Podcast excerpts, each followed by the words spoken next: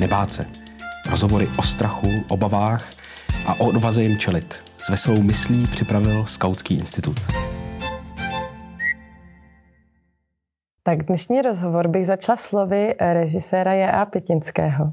Je taková divoká, živá a jedinečná, že ty rozhovory vede tak energicky, tak šibalsky, tak překvapivě. Dnes ve Skautském institutu vítám moderátorku a novinářku Renátu Kadlenskou. Ahoj. Ahoj. Um, jaký to vlastně bylo, když uh, takovýhle režisér si vzal uh, jako inspiraci tvoje texty do lidových novin?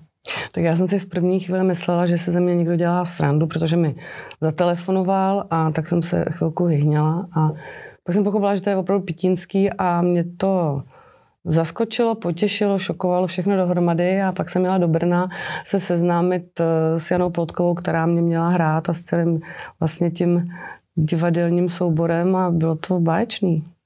Tak eh, já, protože dneska se budeme bavit hlavně o strachu a o odvaze, a tak se tě zeptám, jestli když děláš rozhovory, jestli máš někdy jako strach z toho svého hosta. Ne. Nikdy nemám strach z, z hosta. Někdy mám vůči němu respekt, někdy despekt, ale nikdy jsem neměla strach, nebo jestli tím strachem myslíš třeba nervozitu? No, myslím tím spíš takový to, že třeba, uh, že to nic nehodí. Že ten rozhovor, že ten člověk sice může být zajímavý, ale vlastně ho neznáš osobně, nevíš, jak třeba komunikuje.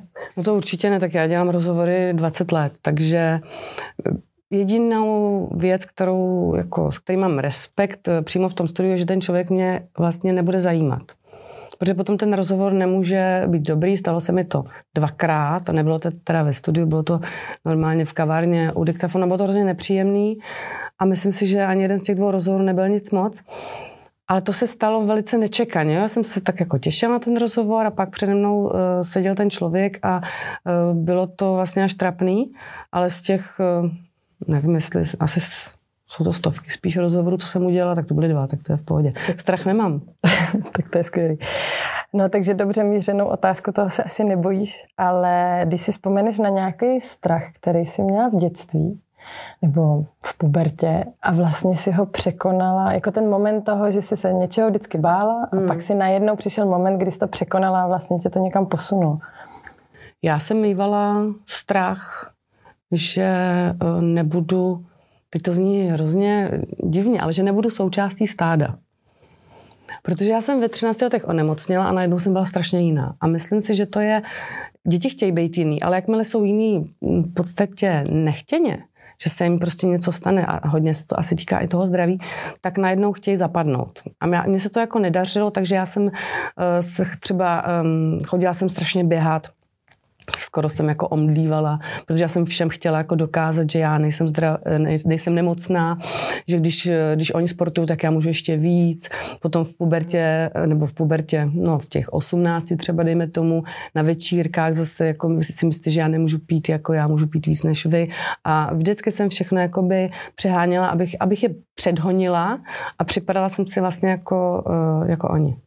Takže přijmout, eh, protože ty si dostala cukrovku, ti diagnostikovali ve 13 mhm. letech, mm. což je začátek puberty. No.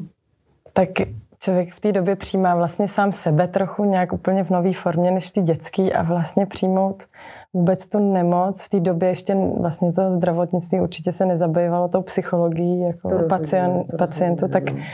jaký to vlastně, nebo když si také vzpomeneš, ty jsi to jako nechtěla vidět, nebo? Byl, byl to hrozně nepříjemný, protože já jsem jenom, jen ten můj návrat jako na tu základní školu z té nemocnice probíhal tak, že paní učitelka řekla děti, eh, vrátí se Renata, kdyby se chovala divně, tak se na ní nekoukejte. Takže já jsem se vrátila a všechny děti. Jo, a já jsem měla hypoglykemii, byla, byla hodina, musela jsem se spát něčím sladkým. A třída byla ke mně obrácená a já jsem to jako začala nenávidět úplně ty stavy. Takže e, při, přijmout nemoc a tím pádem i přijmout sebe mě dalo strašně velkou práci, ale nějak v tom nevidím strach, vidím v tom spíš jako odpor a mm, prostě nepřijetí, no.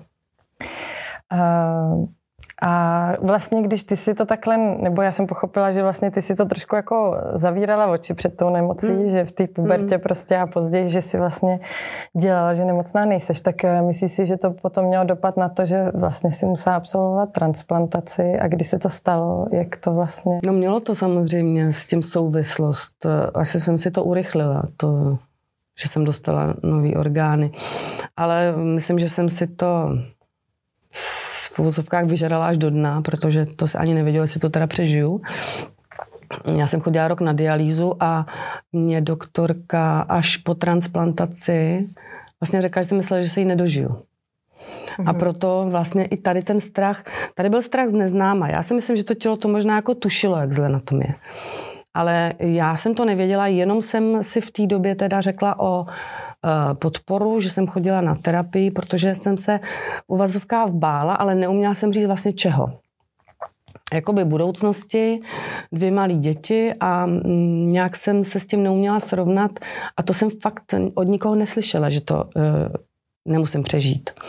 Mm-hmm. Jsem za to strašně vděčná, protože já jsem si, jako jsem si nepouštěla eh, k tělu prostě informace o rizicích diabetu a ty nemoci, tak eh, jsem si tady nepřipouštěla tu smrt. Mm-hmm tak si myslím, že i to tělo eh, se nedalo v podstatě. Takže vlastně si se nebála smrti, protože jsi si vůbec tam nepustila.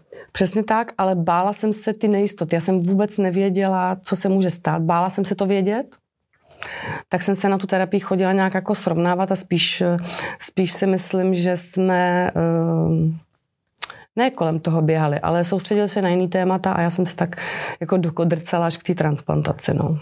no, protože vlastně uh v té třinácté komnatě, kterou tobě točili, tak eh, vlastně tam mluvíš o tom, že si ani nechtěla se dozvědět tu pravdu, že musíš jít na transplantaci, že si trošku jakoby našla si... Ale to trvalo léta.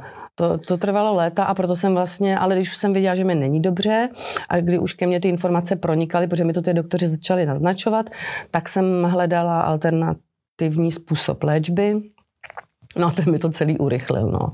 Protože to už bylo v době, kdy jsem měla děti a kdy jsem se chovala samozřejmě zodpovědně k tomu tělu, ale na některé věci už bylo pozdě a toto nebylo zodpovědné, jenom já jsem si myslela, že to je zodpovědný. Uh, uchýlit se prostě od uh, moderní medicíny k alternativní, k aktipu, který potom vlastně byl vláčený médií, protože to bylo zařízení, kde eh, když jenom to trošku skarikuju, tak hmm. kde prostě člověku eh, vyprávěli, že mm, rakovinou lze vykadit.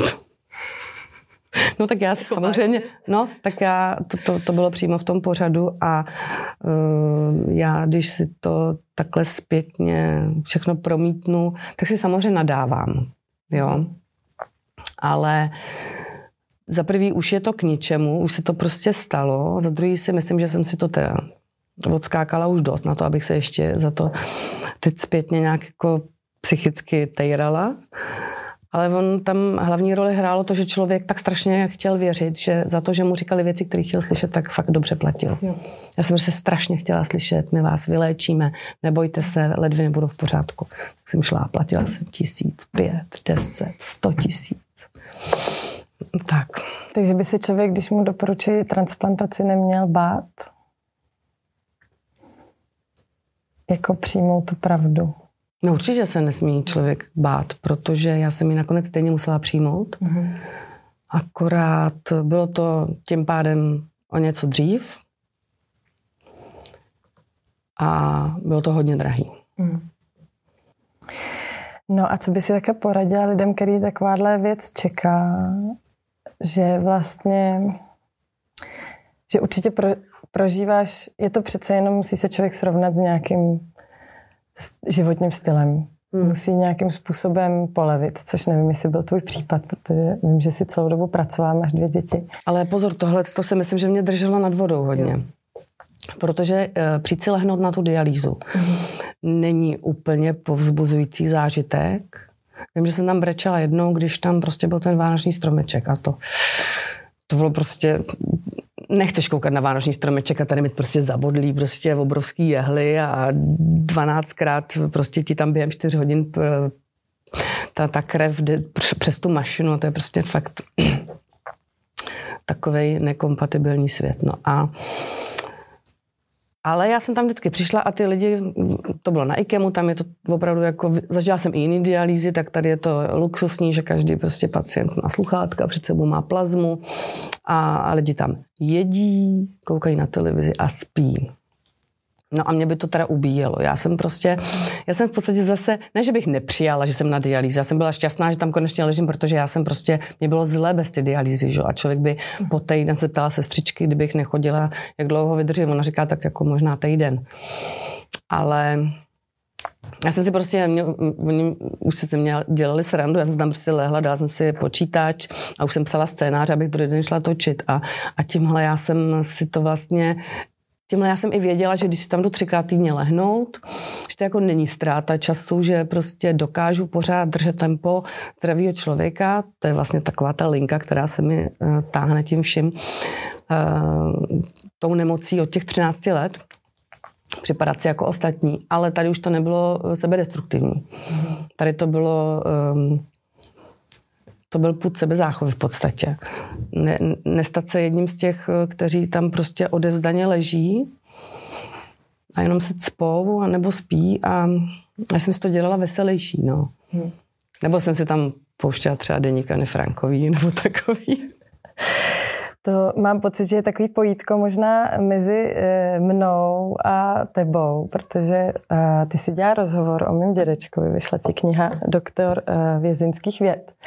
A vlastně dědeček byl podobný případ v tom, že si jako nechtěl připustit to nejhorší a byl to nenapravitelný optimista. Hmm. A já jsem tu knihu přinesla, protože tady právě poslední věta na přebalu je tvoje a dě, dědeček tam pí, o dědečkovi píšeš. Jiří Stránský každé čtyři mě, měsíce, jak sám říká, umírá.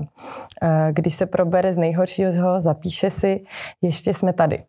A ty dodává, že eh, jeho životním nadhledem by se měl každý trochu nakazit. Já jsem se tam chodila eh, pravidelně nakazit k němu, ano. Já jsem vždycky přišla, byla jsem z toho, z toho venku něčím zasažená a teď jsem mu to tam začala chrlit a, a on se mi vysmál a já jsem se uklidnila. Ne, on byl v tomhle úplně neuvěřitelný. Eh, myslím, že, že mě nedokázal nakazit tak, aby to ve mně zůstalo trvalé. Bohužel už nemám kam chodit. Ale v tu chvíli to fungovalo úplně nádherně teda. Protože on dokázal člověku se tím svým humorem na, na ten svůj problém, na ten svůj život podívat jako, jako z vejšky. Jako na, na film, který byl chvilkama až blbej. no, to mi chybí. No, mě taky. Ale právě ty uh, inspirace uh, od uh, lidí, možná s kterými děláš rozhovory, nebo co, co ti pomáhá tenhle ten životní nadhled jako chytat. Každ, každ, dá se to jako i bez toho našeho guru Jíry. No je to strašně jednoduchý. Mě ta práce strašně baví. Mm-hmm. Já jsem na ní závislá, ale není to mm, tak, že bych byla nějaká kariéristka. Já si vůbec nemůžu sebe představit nějaké jako manažerské funkci nebo vedoucí funkci v redakci. Nikdy jsem nic takového nedělala, dělat nebudu prostě strašně baví psát. Mě baví ta komunikace s těma lidma. Když jsou to politici, tak mě baví ten, ten střed s těma politikama. Eh, teď jsem dělala nějaké rozhovory, které byly hodně těžké, které zase byly eh, s lidmi, kteří zažili obrovskou bolest, něco, čeho já jsem se ani nedotkla. A ten, tím, že pokaží ten člověk jiný, tak ten příběh eh, mě osloví, dotkne se mě něčím jiným a ne vždycky, ale často se z těch lidí samozřejmě něco vezmu. Teď třeba mě strašně ovlivnila uh, Saša Lamelová, který zemřela dcera na cystickou fibrózu, která je vlastně smrtelná. A teď s tou nemocí bojuje její syn. A ona má obrovský nadhled. A tohle by se mi prostě v pokladně nějakého supermarketu nestalo. No. Takže miluju tu práci a, a prostě mi to nabíjí.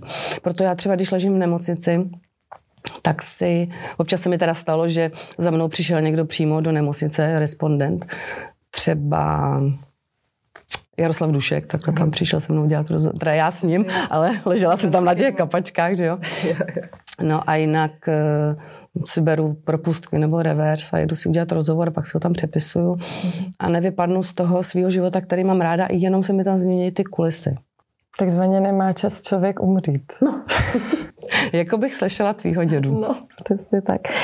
A, a jak, a ještě se zeptám takovou osobní otázku, protože ty, protože jsi máma od dvou dětí a určitě to trvalo celý, ten, celý to jejich dětství vlastně, ta přítomnost té nejistoty asi tam byla. Hmm. Tak jak jste to vlastně, jak jste s tím společně vybruslili, nebo No já si myslím, že ty děti, eh, Viktorka, který v té době bylo tři roky, tak toto zvládá to docela dobře. Máme úžasnou chůvu, která prostě jí dokázala vždycky zabavit.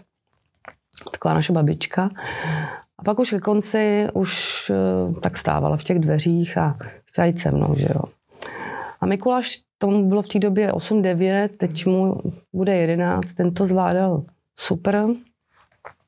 Až bylo po všem, tak a po té transplantaci tak byl šťastný a potom jsem skončila jednou, mě vezla sanita prostě po té transplantaci samozřejmě se dějou potom už jako celoživotní nějaký jako karamboly, protože člověk má strašně nízkou imunitu vlastně záměrně udržovanou dole, aby od ty orgány nepřišel. Takže jsem prostě chytla nějaký zánět ledvy nebo něco a vezla mě sanita a to se složil. Jo, že najednou přišel ten strach. Myslím si, že normálně dostal strašnou paniku, že to všechno vrací. No. Hmm, že ho to čeká jako znova, jo. ta nejistota.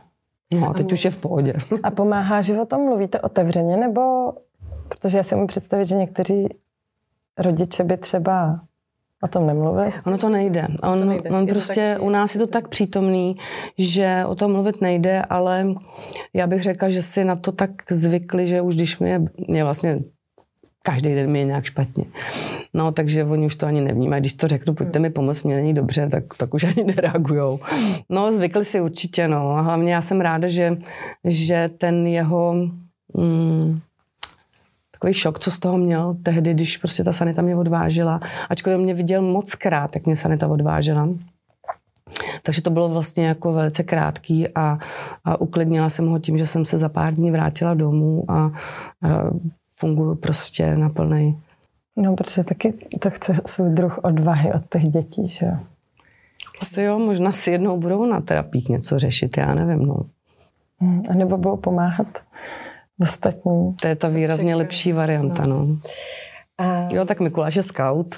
Ten se vždycky s tvým dědou zdravili. Ahoj, bratře. A on strašně obdivoval, no. Tvýho dědečka. A...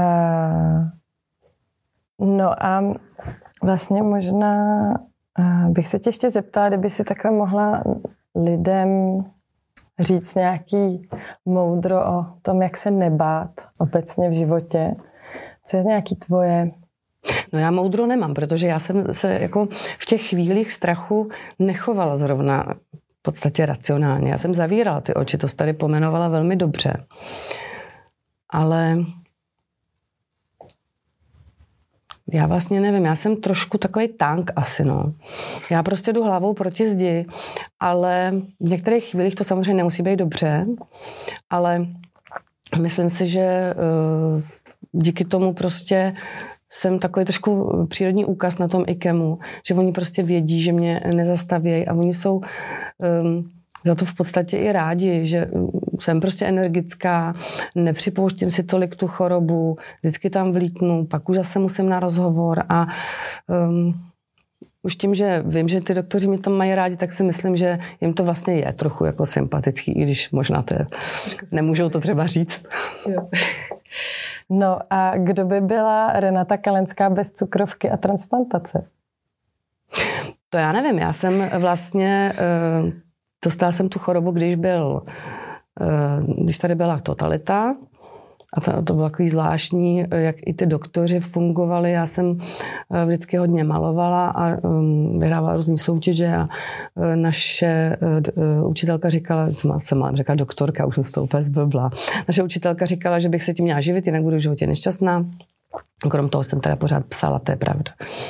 Ale uh, chtěla jsem jít na sochařskou školu do Horic pod Krkonoší a potřebovali jsme k tomu razítko od doktora. No a ten prostě řekl, že to nejde, že mi ho nedá, protože tam je prašný prostředí. Tak já nevím, jestli pan doktor spletl diabetes a astma, nicméně mi nedal to razítko a tak jsem šla na to.